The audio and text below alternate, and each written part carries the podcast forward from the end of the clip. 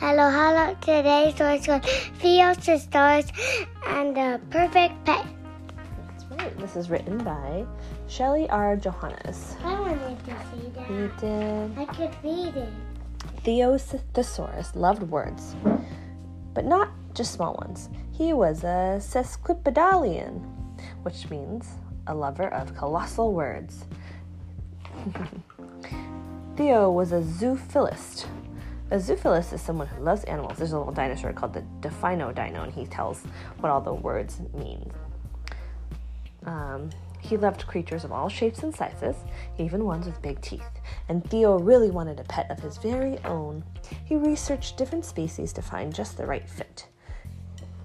Plesiosaur? Too wet. Pterodactyl? Too high. T Rex? Too rude. Theo was melancholy. The Defino, Defino Dino says melancholy means very sad or gloomy. Maybe there wasn't a pet for him.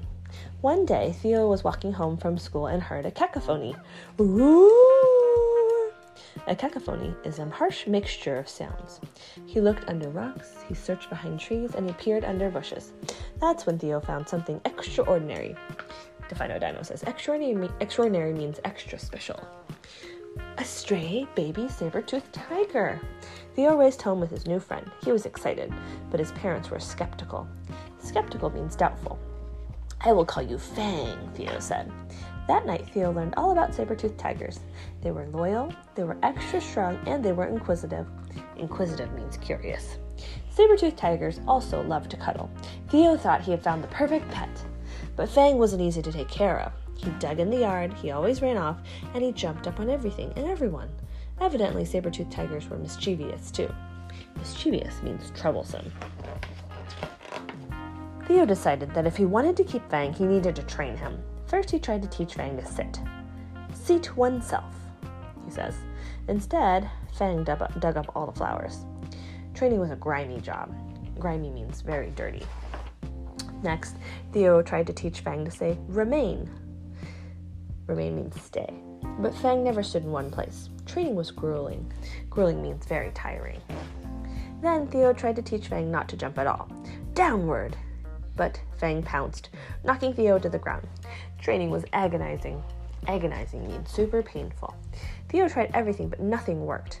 Maybe Fang wasn't the perfect pet after all. Why don't you listen to me? Theo asked Fang. But Fang looked puzzled. Puzzled means confused. That's when Theo realized that maybe Fang was listening. Maybe he just didn't understand a word Theo said. And that gave Theo an idea. Maybe he could learn to speak Fang's language. The next day, Theo was ready to try again. When Fang tried to dig in the yard, Theo whined. Fang sat. When Fang tried to run off, Theo hissed. Fang stayed. When Fang tried to jump up on the table, Theo growled.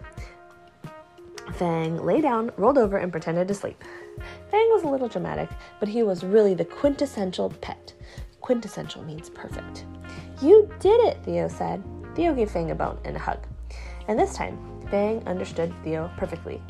Well, see, I told you that was short. That is, the end. Mommy, was that very short? it was just right. It was just perfect. The end.